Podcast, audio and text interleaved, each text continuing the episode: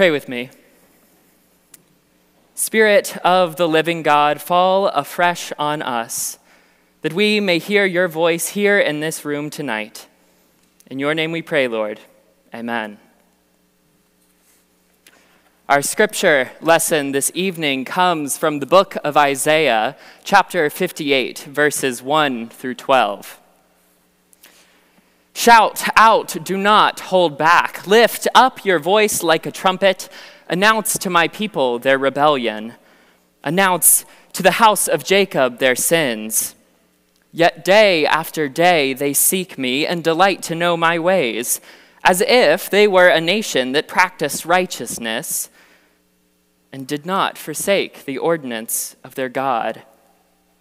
They ask of me righteous judgments. They delight to draw near to God, saying, Why do we fast, but you do not see? Why humble ourselves, but you do not notice? Look, you serve your own interest on your fast day and oppress all of your workers.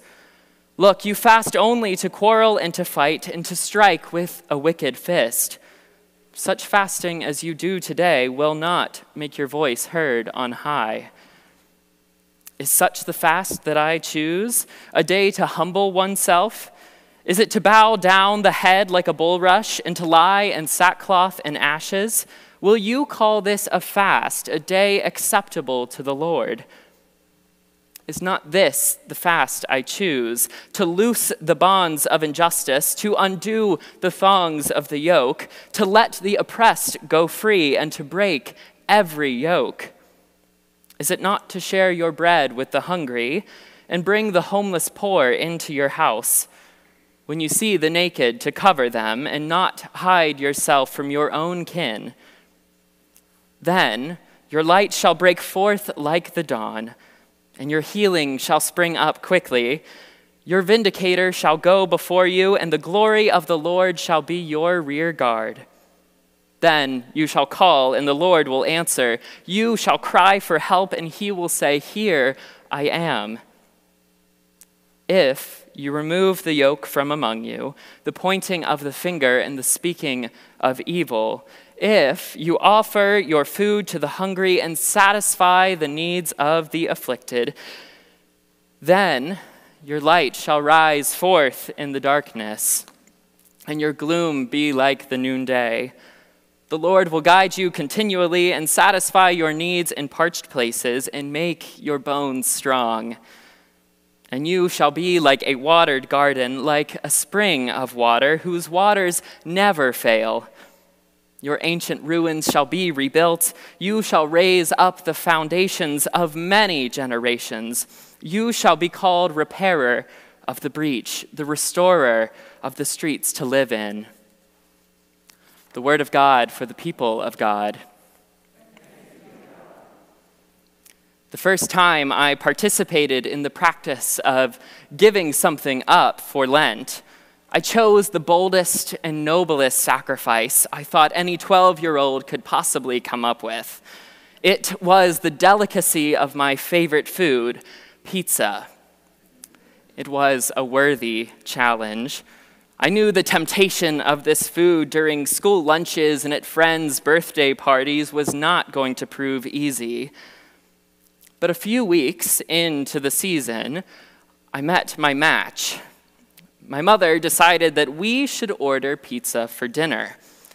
And I felt panic run through me. My heart was racing. I knew not where I would stand with God if I sinfully indulged in my favorite food. And so, frightened for my future and fearful of going hungry, I protested. I was determined not to remain complacent with our Domino's order that evening when my sacrifice to God was at stake. Now, if it isn't clear yet, I was a dramatic child. and so, upon my declaration that no, I will not have any pizza, I was quickly informed that Lent excludes Sundays. My place with God was not at stake, and I could safely eat dinner that evening. All was well. I share this story with you all not because I believe our salvation is determined by some Lenten sacrifice that we make. That is certainly not the case. but rather at that moment in time, and now in many other ways, I have placed an immense amount of pressure on the wrong things. In part because it's in my nature to care very deeply about small details, but in part because our culture is structured in such a way that we are encouraged to remain so ridiculously busy that we sometimes lose sight of what really matters. I know that I do. Pressure and productivity hold together the fabric of our society, so much so that we get lost in it. Our minds become distracted, our energies become diverted. When we are bombarded with productivity, the need to always do and work and not simply just be, we can put a lot of stock into things that don't matter as much as we make them out to be.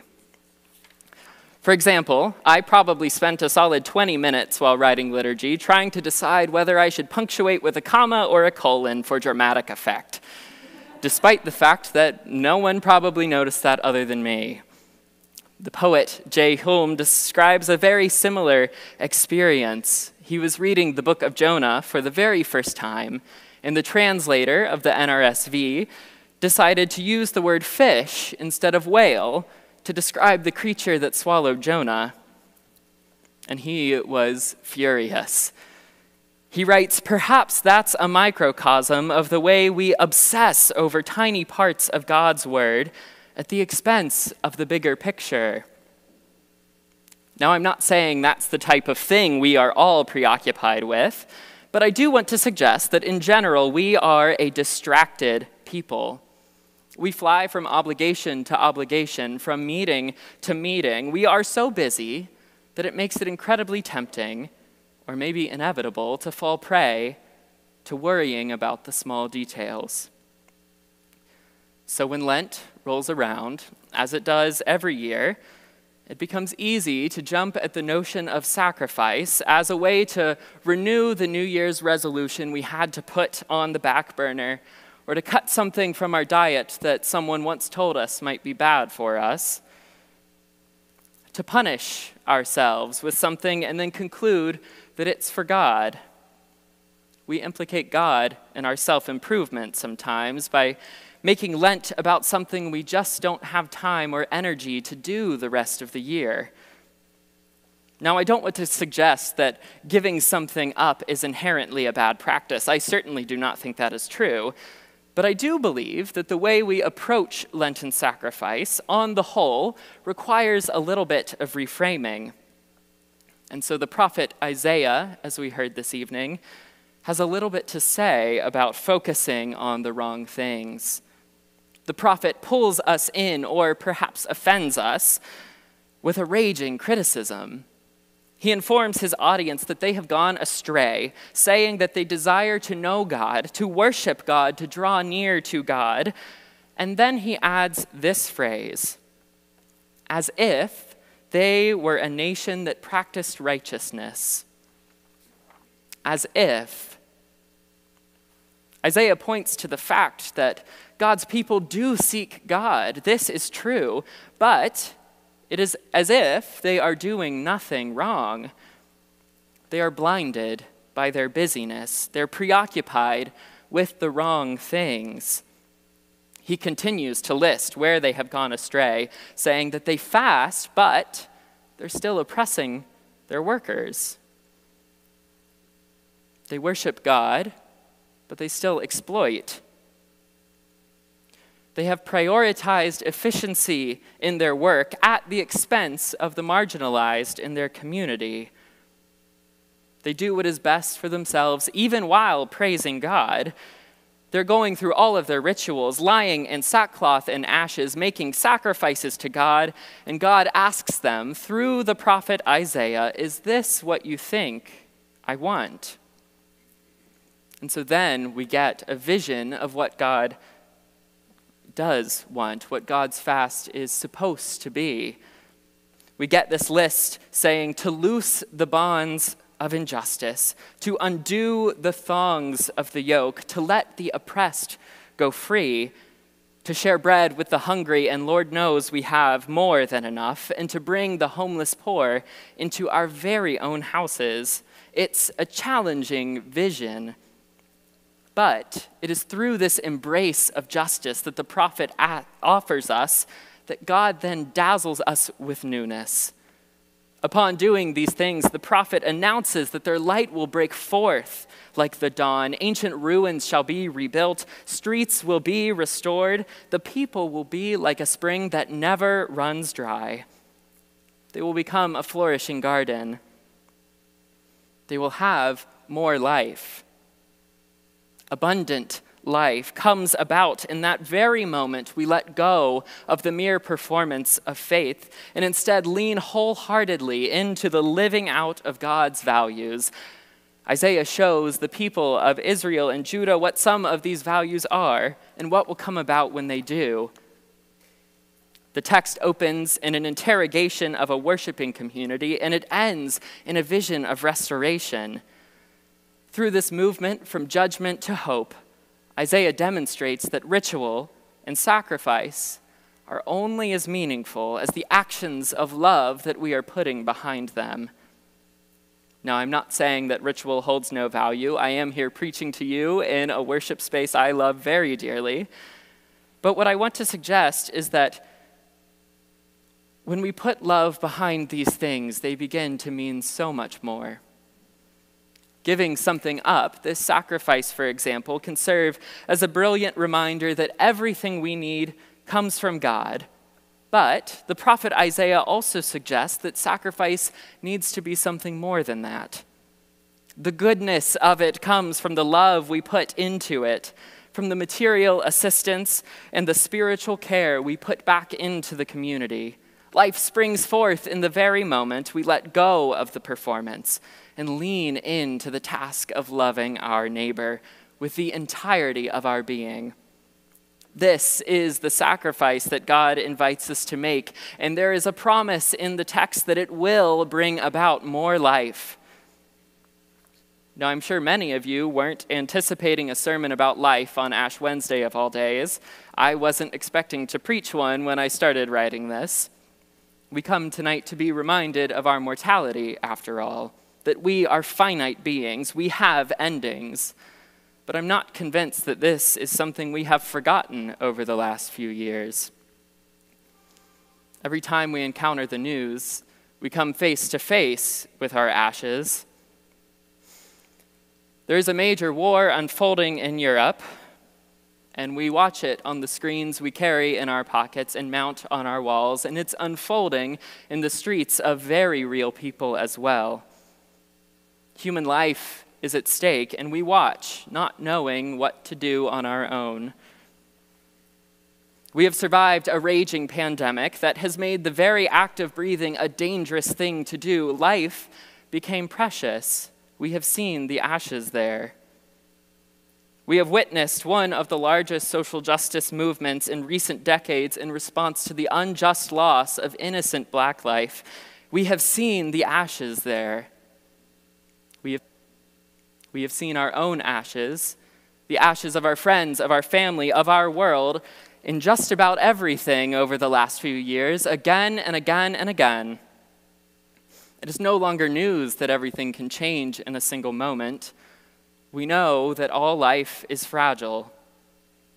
But the peculiar promise of the Lenten season is that it will always end in more life we begin here. We remember our finitude. We receive the blessing of ashes, acknowledging that we are but beloved dust, and to beloved dust we will return.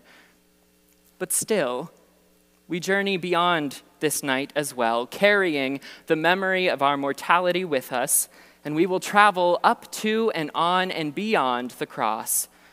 We will get to resurrection. But in the meantime, we know that the grace of God is so expansive that even amid the dust, we have the potential for more life. And the prophet Isaiah gave us a glimpse of how to receive it. What I want to propose then is that the fullness of the Lenten journey can and should come from both acknowledging our endings and sharing the abundant life that we already have, knowing that there is a way to receive even more.